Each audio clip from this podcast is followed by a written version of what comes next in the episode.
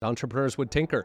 You did not have to get a license to tinker back then, from the airplane to electricity. I mean, all of these things were random guys, and they would come up with an idea, and then they would seek out funding. So that's basically the Elon Musk model. You know, I would hazard that Elon Musk has come up with a heck of a lot more innovation than, let's say, Harvard University. Generally, younger Austrians are almost universally pro-Bitcoin. Older Austrians are almost universally against it. They tend to prefer gold or some other straitjacket on fiat, because I think for the younger Austrians, you know, they understand that the key question is not gold per se. The key question is hard money, right? If you just sort of imagine the planning meeting, the bureaucrats sitting around, what are we going to do about COVID? And some junior guy shows up and he says, hey, I got an idea. Shut down the entire economy. Tax revenue is going to drop by half. But that's okay because we can just lay off all the government workers. Instead, we have a world where the Fed can finance all this stuff. They can finance the wars. They can finance the crises, real or imagined. I think hard money in the abstract is just astounding for how it could reign in government. It'd be wonderful to get that all at once. But even just if you've got one person by one person checking out of the fiat system, that drains the swamp.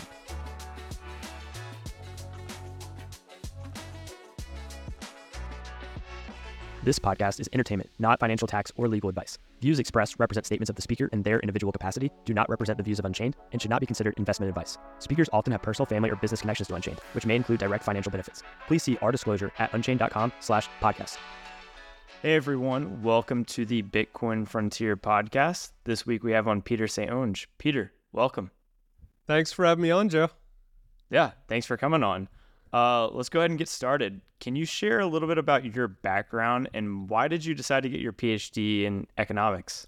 Yeah, I started out, I got my economics degree for undergraduate up at McGill in Montreal. And of course, we didn't learn anything about Austrian economics. I'd never heard of Rothbard, Mises. You hear of Hayek because he got the Nobel and his stuff on price theory. But never, you know, I'd never heard of Austrian business cycle theory. Really, in modern economics, the world more or less begins with Keynes.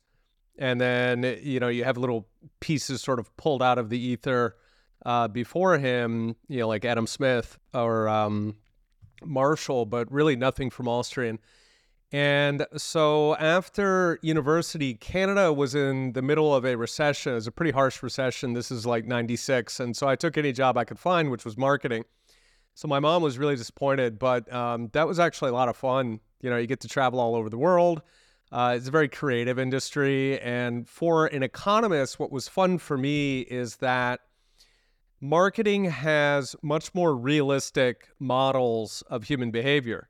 Because you got to sing for your supper, right? Like if you've got some unrealistic model, then you're going to lose money and you're going to be out of the business, right? So to me, it was interesting going from econ to marketing, where on the one hand, the econ I had learned had crap models.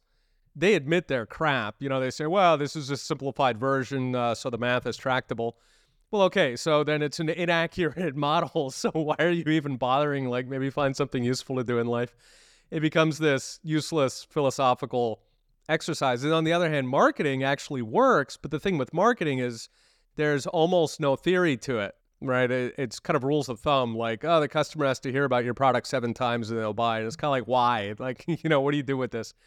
And so what was interesting for me was sort of applying econ to marketing. And then I stumbled across... it was actually Mark Skousen's book, The Making of Modern Economics, and that was my introduction to Austrian economics, which is funny because Mark is not an Austrian economist in the least, but he gave it kind of a fair representation. He's got this little totem pole, you know, where he's got Marx at the bottom and Keynes is almost at the bottom, and he had Austria in a nice position there. I said, okay, this is interesting. Never heard of this before. And so for me, it was a eureka moment because Austrian bridged that gap between the accurate world of marketing, but with almost no theory, and the completely silly world of mainstream economics that nonetheless had, you know, lots of scientific backing, but it was false. And so anyway, that is what brought me to Austrian economics, got really deep into it. I then took a job. I was actually in corporate marketing for Takara Corporation, which made the Transformers, so big toy company. Very, very creative work, but I kind of felt like once you've kind of built models of the customer, you know, you kind of want to go deeper. And, you know, for me, the intellectual challenge really took me back to the PhD. I'd also gotten lucky. I put all my money on .coms in the mid-90s, and so I didn't have to work anymore. So went back for the PhD more or less for fun, which was George Mason. And George Mason's kind of the mothership, at least back then, of Austrian economics. It was pretty much the only place that you could go for Austrian. Of course, what's funny is that Mason also has a really low ranking as a school. It's more or less a commuter school. So it's like a collection of people who are getting their night degrees in criminology combined with like a bunch of like philosophers who, you know, are really brilliant who want to learn about Austrian economics. So it's kind of a funny school. But the end result was that I came out with a PhD, and anybody who goes into academia, the standard advice is get the best degree you can, because academia is extremely status conscious. And so even if you've got brilliant ideas and you're an amazing teacher, you are your school ranking, right? So I had traded McGill, which is this really prestigious school, for, you know, more or less Harvard by the highway. And so, you know, you're basically unhireable in American academia. Plus, I'm an anarcho-capitalist. And so as academia started getting more ideological, it became difficult to find a campus where they would hire me. And anyway, I liked living overseas, so we went over to Taiwan. There's a university over there, Fengjia, which had a bunch of Austrian economists, and they were hosting conferences sort of to be the Chinese-speaking world center for Austrian economics. And so they would have Chinese scholars who would come over. There's actually a huge community of Austrian economists in China. It's sort of under the radar. But anyway, so was over there for about 5 years. And that took me to 2019, right before the pandemic. And it you know, once Trump came in, the empire sort of struck back and started really clamping down on a lot of things, the censorship, the government control. And at that point, I kind of felt like it was time that we all had to be on the wall, and that, you know, sort of goofing around over in Taiwan wasn't really doing my share. So I came over, joined a think tank in Canada, and then joined Heritage Foundation, where I am now, which is perfect, because that's precisely what Heritage is. Heritage stands up to the regime. Our CEO calls it the Biden regime. It has become a very, very based organization. So at this point, I do the daily videos, and then my day job is Heritage, and having the time of my life, sort of, you know, trying to push around Congress and see if we can get them to actually do something that's not stupid for once. Yeah, I love it. You have a very impressive background, obviously. I guess in your view, looking broadly at, you know, all of academia and universities all around the world, not just like within the Austrian thought, what do you think about them? Like, why are they where they are today? What do you think about the current state of academia? Yeah, I think it got captured by governments. This was pretty predictable. Depending when you time, you know, the university as an institution has been around for 500 years or more, but really starting about 100 or 150 years ago, it started to get captured by governments. Prussia was really kind of the prototype for this. And it turns out it's pretty easy. You can just channel taxpayer money to them, or government money from their perspective. And, you know, they'll pretty much say wherever you want. So Rothbard called that the intellectual bodyguard of the regime. And that's in fact why Austrians got their name, because the Prussian economists were funded by the government. The Austrians were not. That meant that the Austrians with the crappy school, because the good schools would chase the government money, right? And so, you know, the Prussians would kind of look down at the Austrians like, look at you with your, you know, with your tatty facilities and your old uniforms. But at any rate, so yeah, I think basically government corrupted academia. It was always going to happen. The only way that you could possibly stop it is if there was some kind of strong cultural taboo against getting government involved in academia. And so they were perfectly happy to take government money, even knowing that that would corrupt them. At this point, I think it's really accelerated. Even since I got into academia, it was about 15 years. I think it's actually accelerated to the point where almost... If you are a free thinker in academia, you cannot speak your mind. You're putting your career at risk. Heritage recently hired a professor from, I won't name him just in case there's lawsuits, but anyway, they hired him. He had gotten fired from a prestigious school because a guest lecturer said that Ben Franklin believed in freedom, and a student was triggered because apparently Ben Franklin had slaves late in his life, which I was not even aware of that. As I suspect, he was not either. And anyway, so he lost his job over that. I mean, it's like a minefield. And who on earth could have predicted that saying Ben Franklin believed in freedom would get you fired? I mean, you know, and that's part of the sort of fear campaign that they run, is that you have no idea where the guardrails are, and so you're groping in the dark. There's holes, there's landmines, and good luck. And so you just have to be as careful as humanly possible, or you have to try to maybe not let on to your colleagues that you're, you know, a dissident, so that they don't misinterpret anything. So it's, I think at this point, I'm just really, really happy to not be in academia. I sort of pity the people who are still stuck there. It's also part of the reason that I generally don't take academics very seriously in debates at this point. They're in a hostage situation. They have to... I'm sure if you give them a lie detector that they are telling the truth when they, you know, essentially parrot the regime line. But the fact is that the human brain is very capable of convincing you. You know, it's good for your pride if you don't think that you're just parroting the regime line, but you actually think that there's merit to it. So people sell themselves on things. So I think at this point, academia is essentially useless. Outside of the very few universities that are explicitly free thinking. So you've got some Christian schools, some religious schools more broadly, especially in other countries. You have some schools like Hillsdale or Grove City that are specifically dedicated to free speech or to, you know, narratives that differ from the regimes.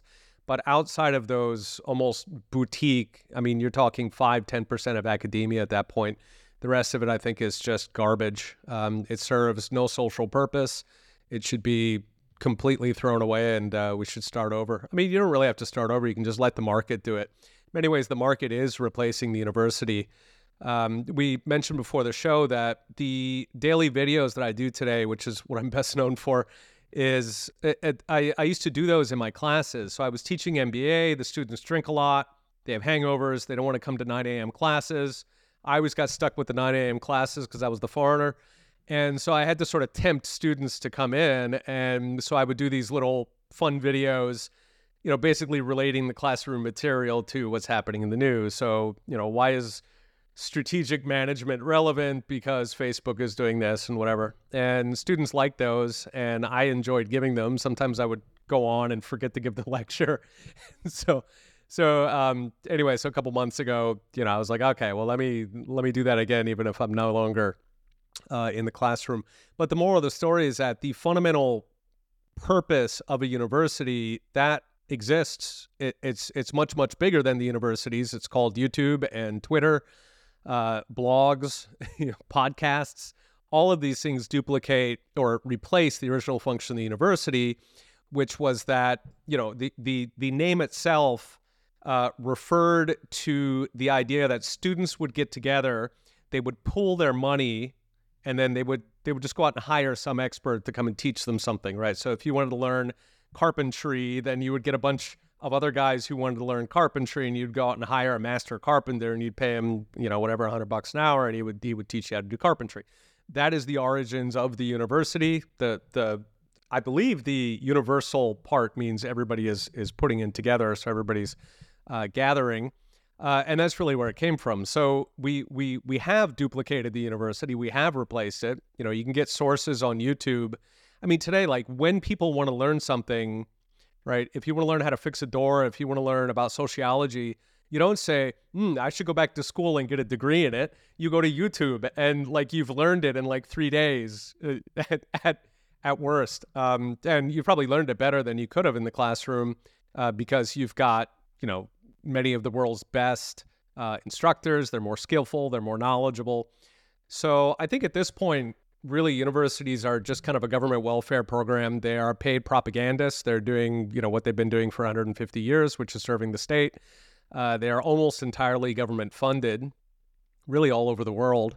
And so, you know, you're talking to government workers at that point. So like all other functions of government, I think they should be just completely defunded. The one thing that is not maybe immediately duplicated in sort of the wild is arguably the R&D function. Okay, and universities make a lot out of that, right? They claim that, you know, that's sort of the one useful thing that they allegedly do, and then they sort of trumpet that and put that front and center as their showpiece. But if we go back to the 19th century, the late 19th century is really the heyday of human ingenuity and innovation. Universities did zero R&D. It was either corporate, so it was in-house. Corporations would come up with new ideas, and you know, I'm sure Unchained puts a lot of resources into product development. That is innovation. It's often much more useful innovation than the garbage that comes out of universities. And then the other way was just entrepreneurs. Entrepreneurs would tinker. You did not have to get a license to tinker back then. And you know, from the airplane to electricity, I mean, all of these things were random guys, and they would come up with an idea, and then they would seek out funding. So that's basically the Elon Musk model. And you know, I would hazard that Elon Musk has come up with a heck of a lot more innovation than, let's say, Harvard University. Yeah, definitely fair.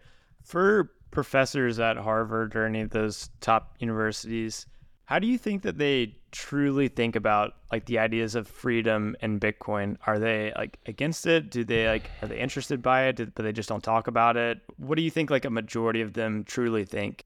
Yeah, I think a lot of it has to do with age. What's funny about the university world is that you do your early work, you get a bunch of citations on it. The citations are sort of your social value. It's like how academics rank each other.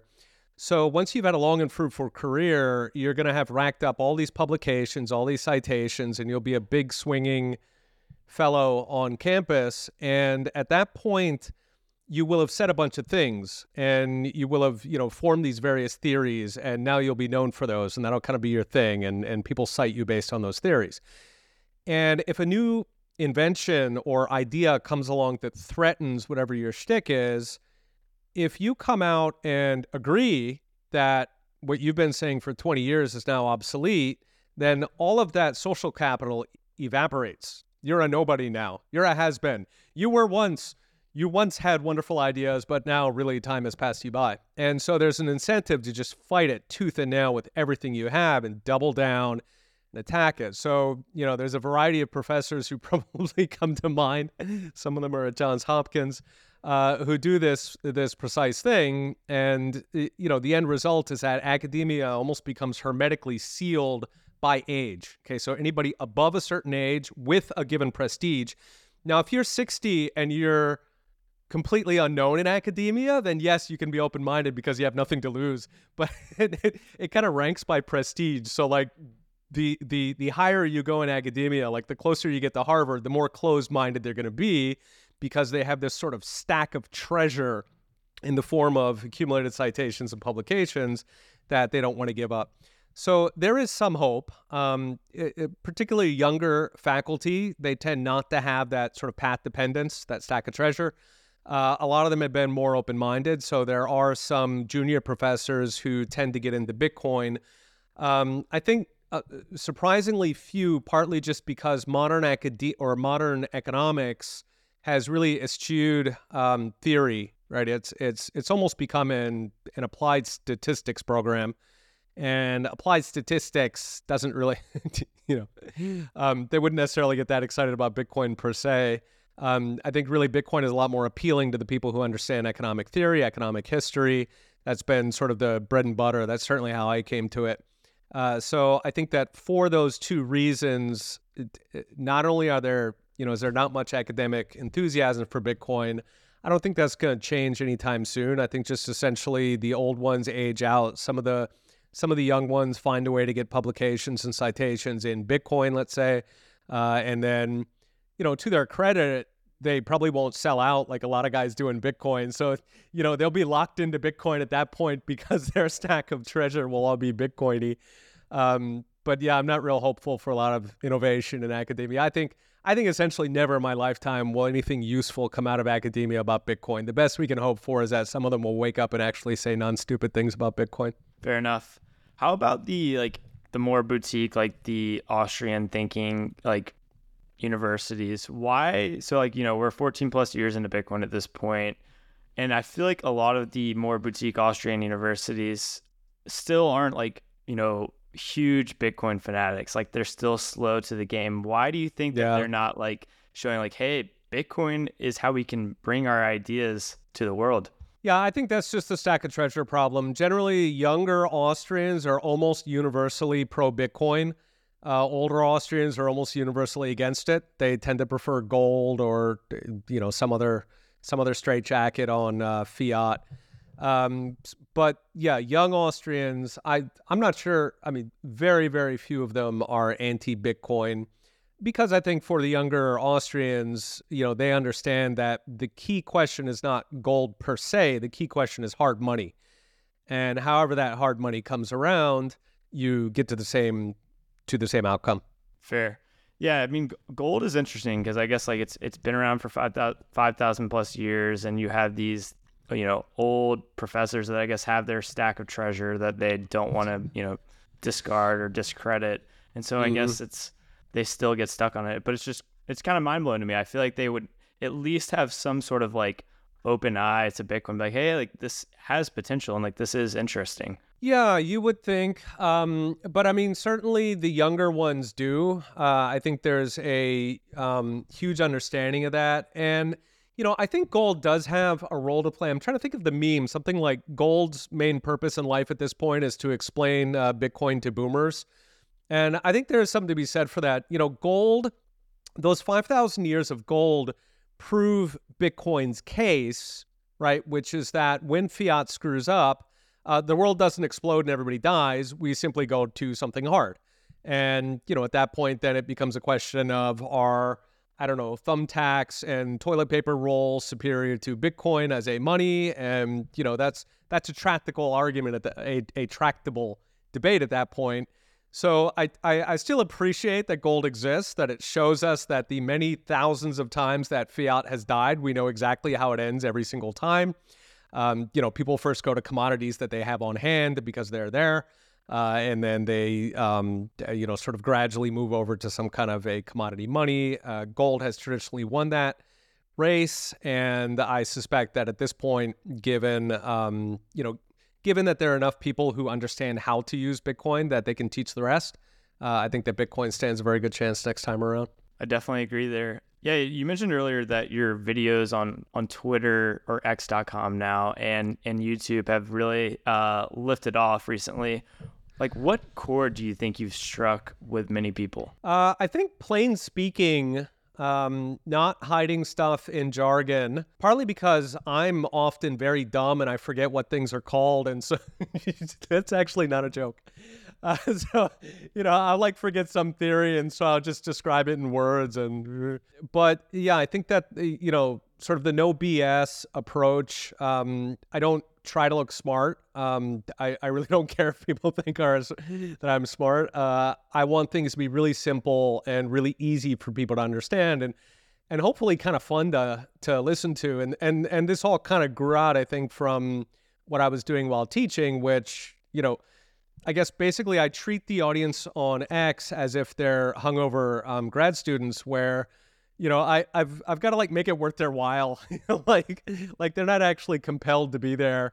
They're not compelled to learn about these things. And so I kind of have to lure them in and, make it painless and relatively easy. Yeah, fair. I feel like everyone is just whether it's Twitter, TikTok, everyone's attention spans is just so low that you got to make content engaging and entertaining, even if they're required to go see your content.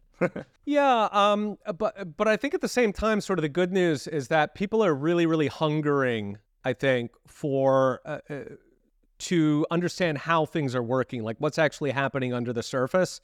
And I think that they're starved of that in mainstream media, right? Mainstream media almost goes out of their way to hide why it's happening. They just kind of put this surface stuff, and they'll actually lie about the surface stuff. They'll sort of do the Indiana Jones switcheroo there. No, this is why it's really happening. And I think people are sick of that. And so a lot of people are looking for something that explains deeper. And, you know, that was kind of a decision early on. We were talking about how long to make the videos. And partly we made them so short, specifically because then I could go deep on it. So like one of the biggest videos early on was how people were draining money out of banks in favor of money market funds, and money market funds cannot be fractional reserved, and so that was then deflationary for the banks, all right? That was like a huge success with regular people who like drive trucks, okay? If you had a marketing consultant come in and you say, okay, I got an idea for a video, I'm really gonna aim it at truck drivers, and here's what it's on, and they'd be like, you are absolutely crazy. Okay, so I think part of me kind of resists the notion that, like, you know, everybody's, you know, TikTok generation and no attention. I think on the contrary, people are hungering for, you know, meat in their diet, for like something that actually has substance. And I think what's exciting is that people who drive trucks, like completely normal people. My granddad drove a truck, for the record. I'm not talking down there. But people who drive trucks want to understand, like, how does the Fed work? How does commodity money work? How does Bitcoin work? I think it's absolutely glorious that we even live in this age. You know, I grew up in the 1970s, and I don't think many people were curious, you know, about how, you know, we had precursors to Bitcoin, maybe not in the 70s, but, you know, I don't think many people were very interested in that, and certainly not many truck drivers back then. So I think we've actually got kind of a renaissance, like an explosion in individual curiosity. And I think that's because of the distributed universities we were talking about earlier, right? People log into Kings and Generals or Practical Engineering. They're, like most, I think, especially on our side, most people, like, they're not watching, you know, reruns of sitcoms. They're literally watching educational videos because it's fascinating. Like YouTube and now Twitter have kind of taught people that that educational videos are actually a lot more fun than the garbage that Hollywood puts out. Yeah, that's a good point. Very good point. Yeah, I mean, your videos are awesome, right? Like, I feel like you, as we talked about, you do a great job of explaining these very complex problems in ways that normal people can understand. And I think one thing that's also interesting is you always show that the government creates some sort of like temporary short-term solution. What do you think is the real long-term solution to a lot of these problems? Yeah, I think it's pretty simple.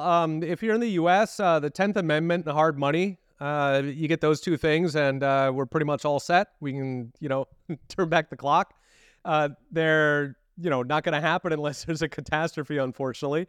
And then, you know, I think in the longer term, the U.S. Constitution, I think, really solved the governance problem. It was not airtight, unfortunately. There were a couple of flaws in there that they drove a truck through, things like the general welfare clause, just little things that could have been worded a little bit differently. They were aware of that, by the way, during the Constitutional Convention. So they had, you know, very excited debates about the general welfare, those two words specifically. But at any rate, it was not watertight. It got taken apart. It was, I think the founding fathers would be amazed how long the Constitution held up. You know, Lincoln drove a truck through it, but it healed. Wilson drove a truck through it, but it healed. FDR, unfortunately, we haven't healed from that yet. But I think the founding fathers would be pretty impressed. I think in terms of long run, for a lot of other countries that are not so blessed to have the American Constitution, I think probably the single biggest sort of magic solution. I have to be careful on wording today because we live in this age. The magic solution would be just smaller polities, tiny little countries. When your country is really small, it just transforms people massively. Like, people actually care about the government. They actually feel like they make a difference. They bother voting. They bother getting involved. They don't send $100 billion to random dictatorships. I think just you get this real transformation. And so they knew that, you know, when the U.S. was founded, it had a population of about 3 million people, right, which would make it essentially a micro state, not quite, but close. And that was split into 50 states, right? So I think like the biggest state had, I don't know, 400,000 people or something. So that's the size of Luxembourg. So I think that's part of the reason the Constitution worked so well. People actually cared, right? People went and voted because their vote actually mattered. They could actually make a difference. And I think once you've got these empires with 325 million plus people, that's just impossible. And, you know, we can get close to it in a U.S. context just with more federalism, which is how the system was supposed to be built anyway. So you push as much power as possible down to the state level.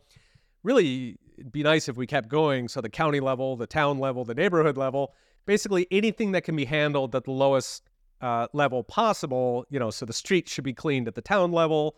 Ukraine should be funded at the town level, in which case they won't give them a dime. So that's sort of my ideal for how to fix it in most countries. But I think in the U.S., we really have an unfair advantage simply in the Constitution. So sooner or later, I think we'll get a Supreme Court with spine. They've done some pretty good things the past couple of years. And I keep holding out for that 10th Amendment, which says that essentially everything the federal government does is illegal. So if they, and it says it very plainly. So when the Supreme Court stumbles across that, then I'm looking forward to some good times. Yeah, that's fair. Do you think it's possible that like Bitcoin or Bitcoin adoption grows enough to where, and to some extent, it starts to like defund or take power away from the government, like being like maybe for sure they can't issue as much debt and fund themselves? Yeah, I think absolutely does. In your previous question, right? So I said 10th Amendment and hard money are the two big. And I mean, hard money is just massive for how it reins in the government. A lot of what government does is because it can grow like a cancer, because it can take unlimited amount of money from the people. Right? I mean, literally, like the Federal Reserve can print as much money as it wants. If you print enough money, you can essentially buy everything in the world. You know, central banks are this machine for literally seizing everything. And governments all over the world have used central banks to do that to get much, much bigger. And the way out of that, of course, is hard money. Now, if we look back to the hard money era, the government take in general was something like 1/10 of what it is now. Okay, if we go back to the era immediately before the Federal Reserve. So you could have you have 10 times less economic burden, so we'd be much richer. You have 10 times less regulation. There, in a hard money world, you would never, ever be able to do something like the COVID lockdowns, right? If you just sort of imagine the planning meeting, the bureaucrats sitting around, what are we going to do about COVID? And some junior guy shows up and he says, hey, I got an idea. Shut down the entire economy. Tax revenue is going to drop by half, but that's okay because we can just lay off all the government workers, right? So he's out of here, right? He's out of a job. He doesn't get to come to the next planning meeting. Instead, we have a world where the Fed can finance all this stuff. They can finance the wars. They can finance the crises, real or imagined. I think hard money in the abstract is just astounding for how it could rein in government. It could, I think it could shrink it by 9 times, going by history.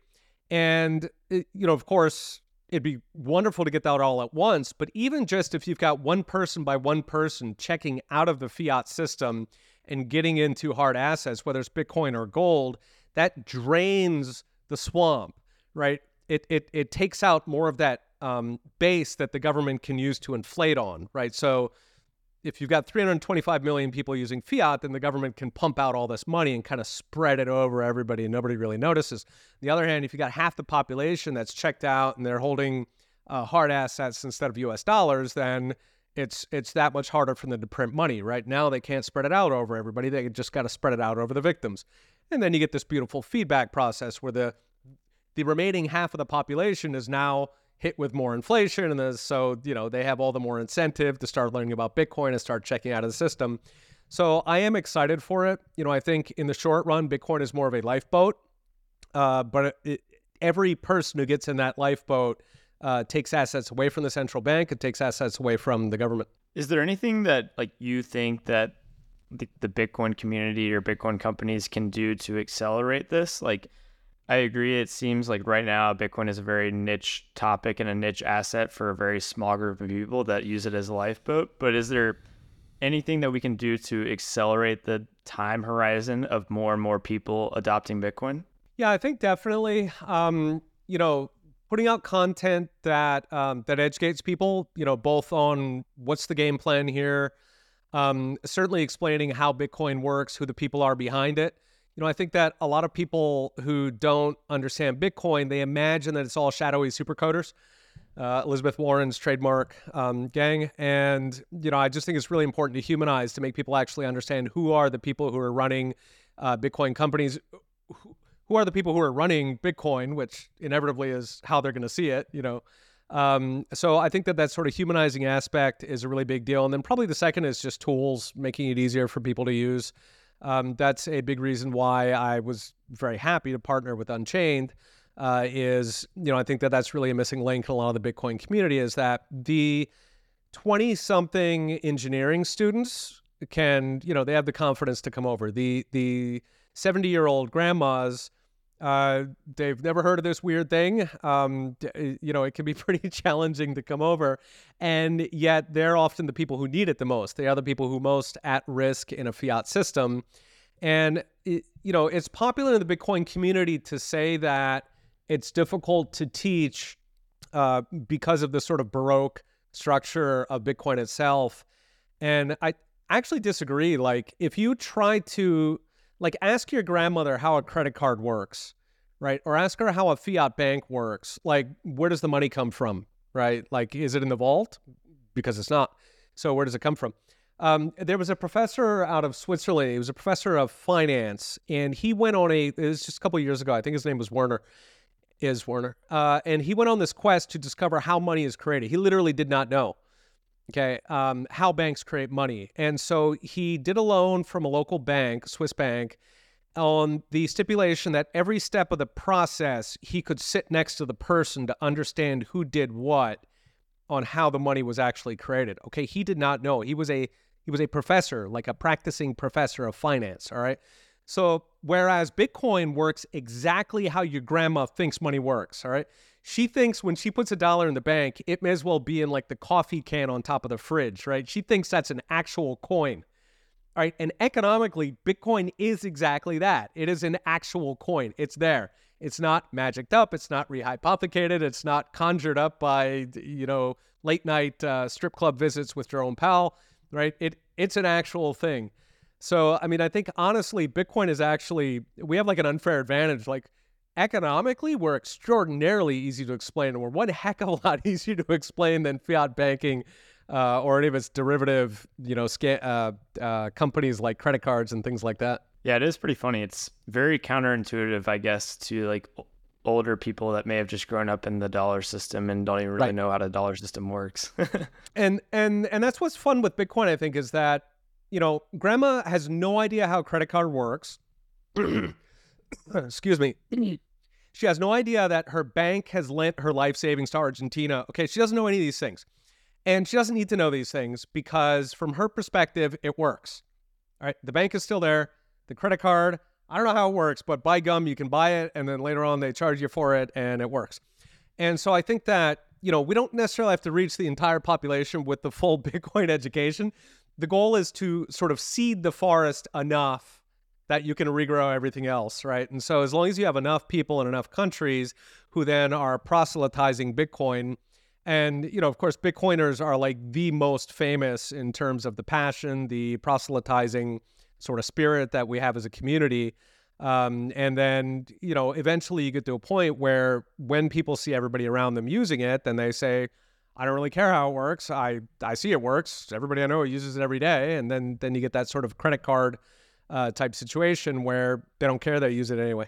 Yeah, I think like Pierre Richard, who's at Riot, he's termed Bitcoin number go up technology. It's just long-term savings technology. You don't necessarily know how it works, but you just save it and, you know, wait 5 years. Yeah, exactly. Last question, then we can probably go ahead and wrap it up. Where do you see the world and Bitcoin in 10 plus years? So kind of the moving parts, I think, are Bitcoin uptake and global financial crisis. I think in the 10-year time frame that we're not going to have an existential financial crisis. I think there's a good chance that we'll have like a 2008 on steroids. But really, 2008 just ended up in a whole bunch of bailouts. So, you know, there'll be a lot of thievery, but, you know, gold didn't come anywhere close to replacing fiat in the 2008 crisis. So I don't think that we're looking at a global financial crisis in that time frame. In like a 40-year time frame, I think that it's a lot more likely. And so if we're looking at specifically 10 years, then I think we get essentially more of the same. We get ongoing inflation that I think is going to be a lot higher than it's been over the past couple of decades. I do not think it's transitory. And so, you know, we could get maybe even a 1970s type scenario. What happened in the 70s is that hard assets just absolutely skyrocketed. So gold and silver went up about sevenfold. I think that we could expect, or I would not be surprised if we saw those kind of movements in Bitcoin are actually quite a bit higher. And now then, right. But other than that, I think that the world probably more or less looks the same that it is today. So just the scams are bigger. The fiat siphoning of the people's wealth is bigger. More people who understand Bitcoin, who use Bitcoin as their main savings vehicle. Now, if we telescope out to something like 40 years, then I think that becomes quite interesting, that, you know, we could get into a sort of fiat collapse. If some country or some group of countries like BRICS rolls out some kind of hard money rail, which would probably be gold just for historical reasons, that could then launch some sort of fiat crisis. At that point, I think it's an interesting question. Essentially, what's the mind share? Like, what's the ratio of mind share between gold and Bitcoin, right? So if fiat collapses today, then almost certainly we go to gold first, because there's actually, I mean, gold was money, 50 years ago? There's actually bankers with living memory of when gold was money. Okay, so it's got relatively high amount of mind share, and I think most likely we would go to gold if fiat collapsed tomorrow. And then at that point, Bitcoin would essentially keep doing what it's doing now, probably on an accelerating schedule. It would keep sort of winning converts from the gold bugs, more accelerating because government would not be trying to get in the way as much. And then, but on the other hand, if the collapse is coming in something like 40 years, then I think by then you will have had an entire generation who will know Bitcoin. You know, pretty much anybody under age 80 will have grown up with Bitcoin. They will know people who have used it. And so I think at that point we skip the gold stage and we repeat history, but now we do it with this brand new innovation, Bitcoin. Very interesting. In both of those scenarios, would you view gold as kind of like an intermediary step before transitioning to a full Bitcoin standard? Okay, interesting. Yeah, exactly. It's more calming for people. It's more familiar. The whole 5,000 year thing comes in. You know, it's sort of like having a solid reputation. You know, gold has a good reputation, and so for a lot of the market, for a lot of people who would be holding currency, that's calming for them. But I don't think in the long run that gold can actually hold on, because Bitcoin is a superior money, right? You can transmit it over distance at far lower cost than gold. France famously, I think it was the late 1960s, they wanted to take some of their gold home out of the New York Fed. So they sent an aircraft carrier to carry the gold. So I mean, gold is fantastically expensive to move. I mean, even fiat, like if you're moving $1 billion, it will cost you tens of thousands of dollars to move that. You know, it could take potentially tens or hundreds of man hours to move, just to move $1 billion. You know, so, I mean, compared to either of these things, Bitcoin, yes, you know, it at least on the base layer, it's not great for buying a coffee, but, you know, for the applications that soak up the vast majority of fiat and of gold, I think Bitcoin is just so far superior that if we do go for a gold system, then I think demand shifts off to Bitcoin very quickly. And so, you know, people end up sort of functionally going to Bitcoin within a decade or two. Fair enough. I definitely agree with that. Peter, thanks so much for coming on. Really enjoyed this conversation. Yeah, of course. No, it was an honor. And those were really fun questions. So thank you for that, Joe. Of course.